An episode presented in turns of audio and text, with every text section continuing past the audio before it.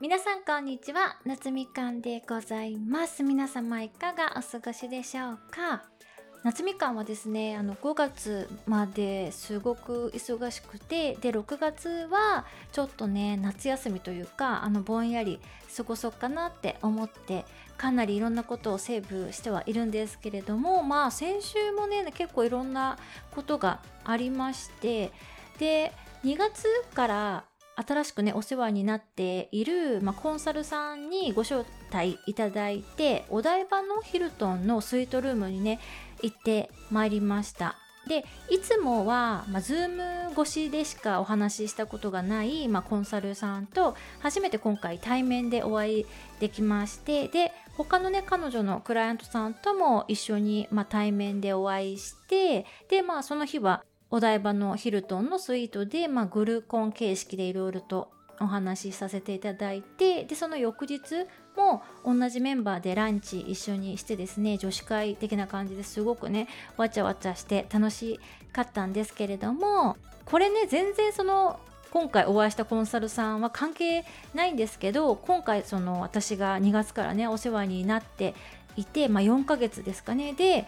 あの私が新しくサレンダーした案件というのがありましてでそれはですね私は、まあ、生まれ持った気質っていうのがですねもう赤ちゃんなんだから もう周りにねガシガシ頼って甘えてやっていくしかないっていうこと。これをもう受け止めるしかないってとこまで、えっと、追い詰められたっていうのがこの4ヶ月の学びだったなっていうふうにね思います、まあ、コンサルさんから直接それを言われたわけじゃないんですけどこの4ヶ月でいろいろねあの私を見ていただいたというかそのコンサルさんからいただいた言葉を、まあ、集積するとそれなんだなっていうふうにね思いました。で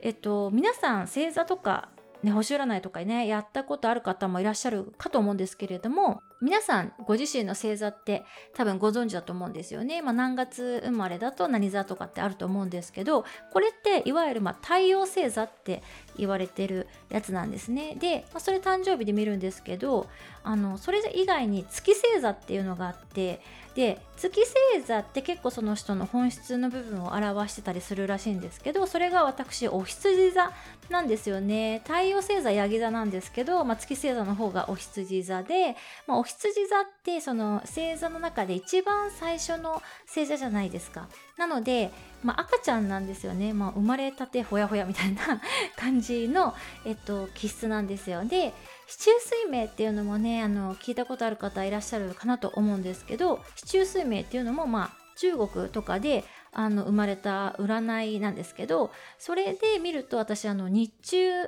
月中年中ってその柱のやつで日中がですね胎なんですよ。で胎っていうのは胎児の胎。でこれもあのその人の気質生まれ持った素質みたいなものを表すものなんですけれどもこれがもう私もあの生まれたばっかの胎児。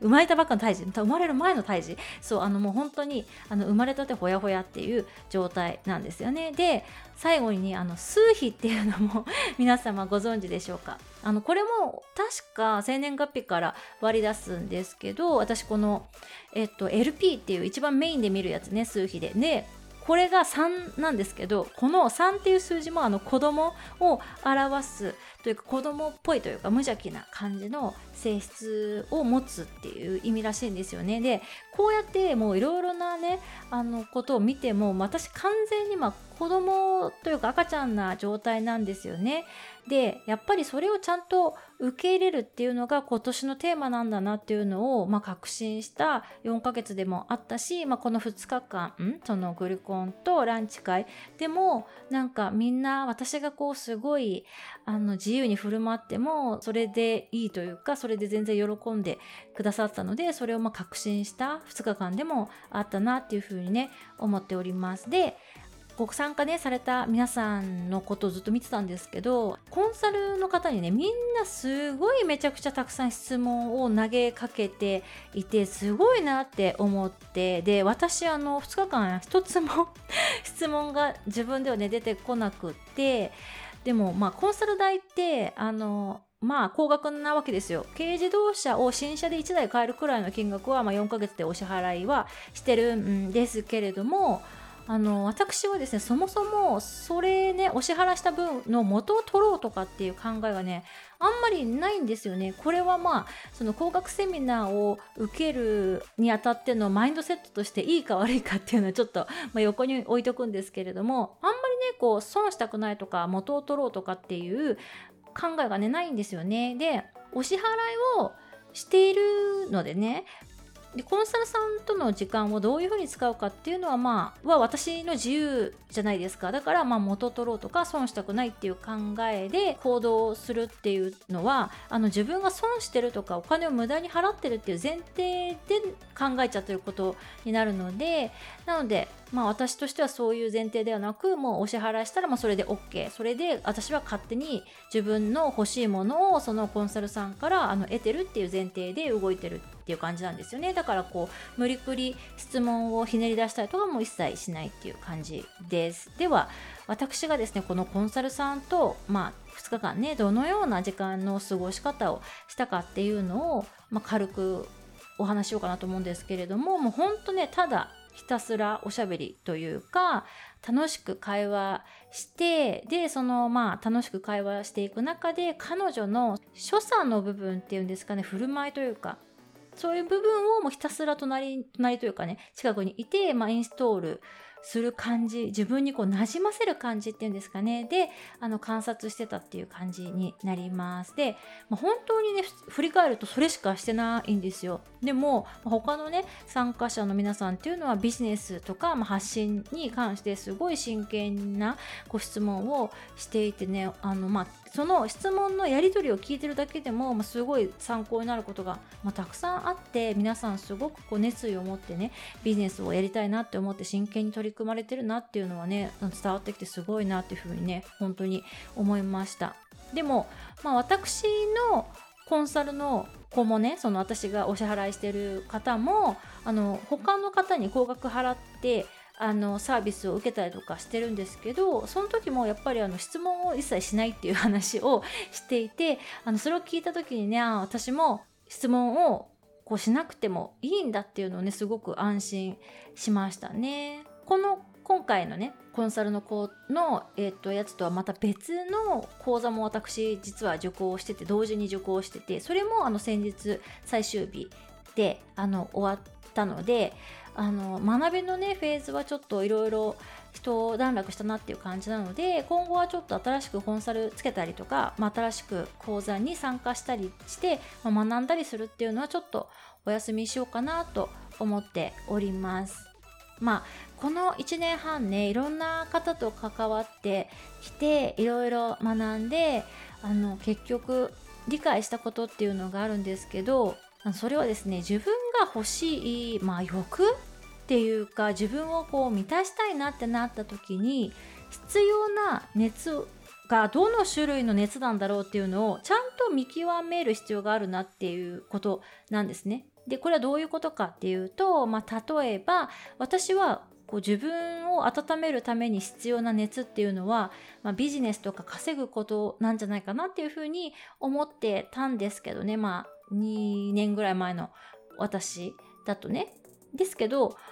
本当に欲しい熱っていうのはパートナーシップの部分だったんですよね。でそれは私がどうやって理解できたかっていうと、まあ、パズルにね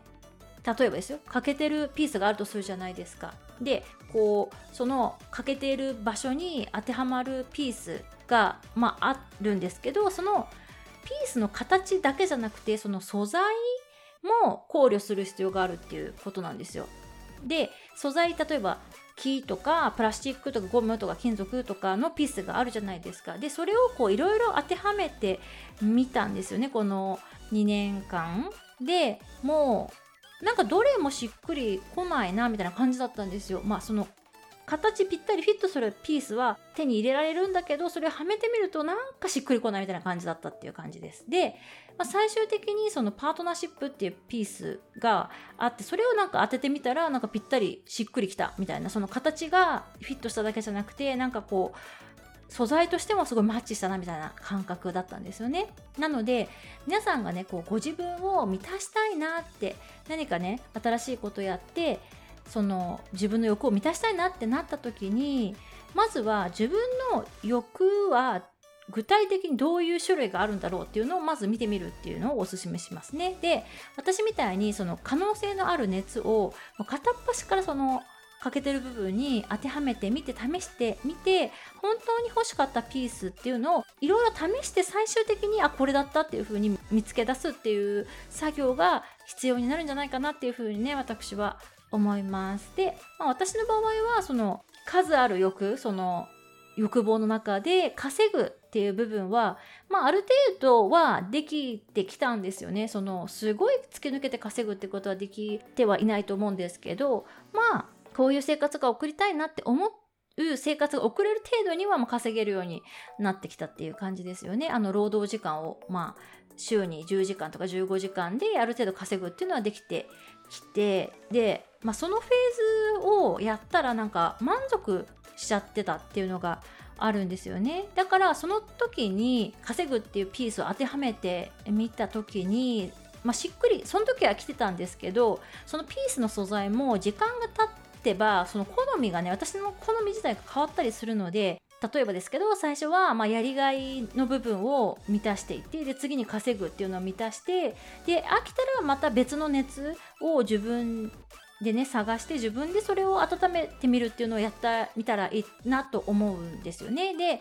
一つのことをずっとこだわってやる必要はないと思います。毎月別のことに熱中しててもいいと思うんですよね。だから私は今そのパートナーシップに真剣に向き合ってみて理解したのは、まあ、私はずっと刺激が好きなんだなみたいな風に思ってたんですよね。アドレナリン的なその刺激の中毒みたいな感じになっちゃっていてあのもはやですね温泉みたいなこうほんわかあったかいみたいなその男性というかパートナーじゃあ自分はこう満足できないなみたいな風にちょっと思ってたんですよ。でも、まあ、実際そのほんわか温泉みたいな方とこうコミュニケーションとかをとってみたらですねあこれいいなみたいなこのほんわかあったかいみたいなやつ私実は好みだなっていう風になんか分かったっていう感じですね。だからやっぱり何事もやってみないと自分に合うか合わないかっていうのは、まあ、分からないと思うのでこう他人から節操ないって言われたりとかね落ち着きがないとか言われるかもしれないけどそれでもいいからいろいろ手をね出してみて今のご自身がにしっくりくるそのパズルのピースのその素材の部分っていうのをこう見つけ出すみたいなね作業をしていただくといいんじゃないかなというふうに思っております。それではまた次のエピソードでお会いいたしましょう。バイ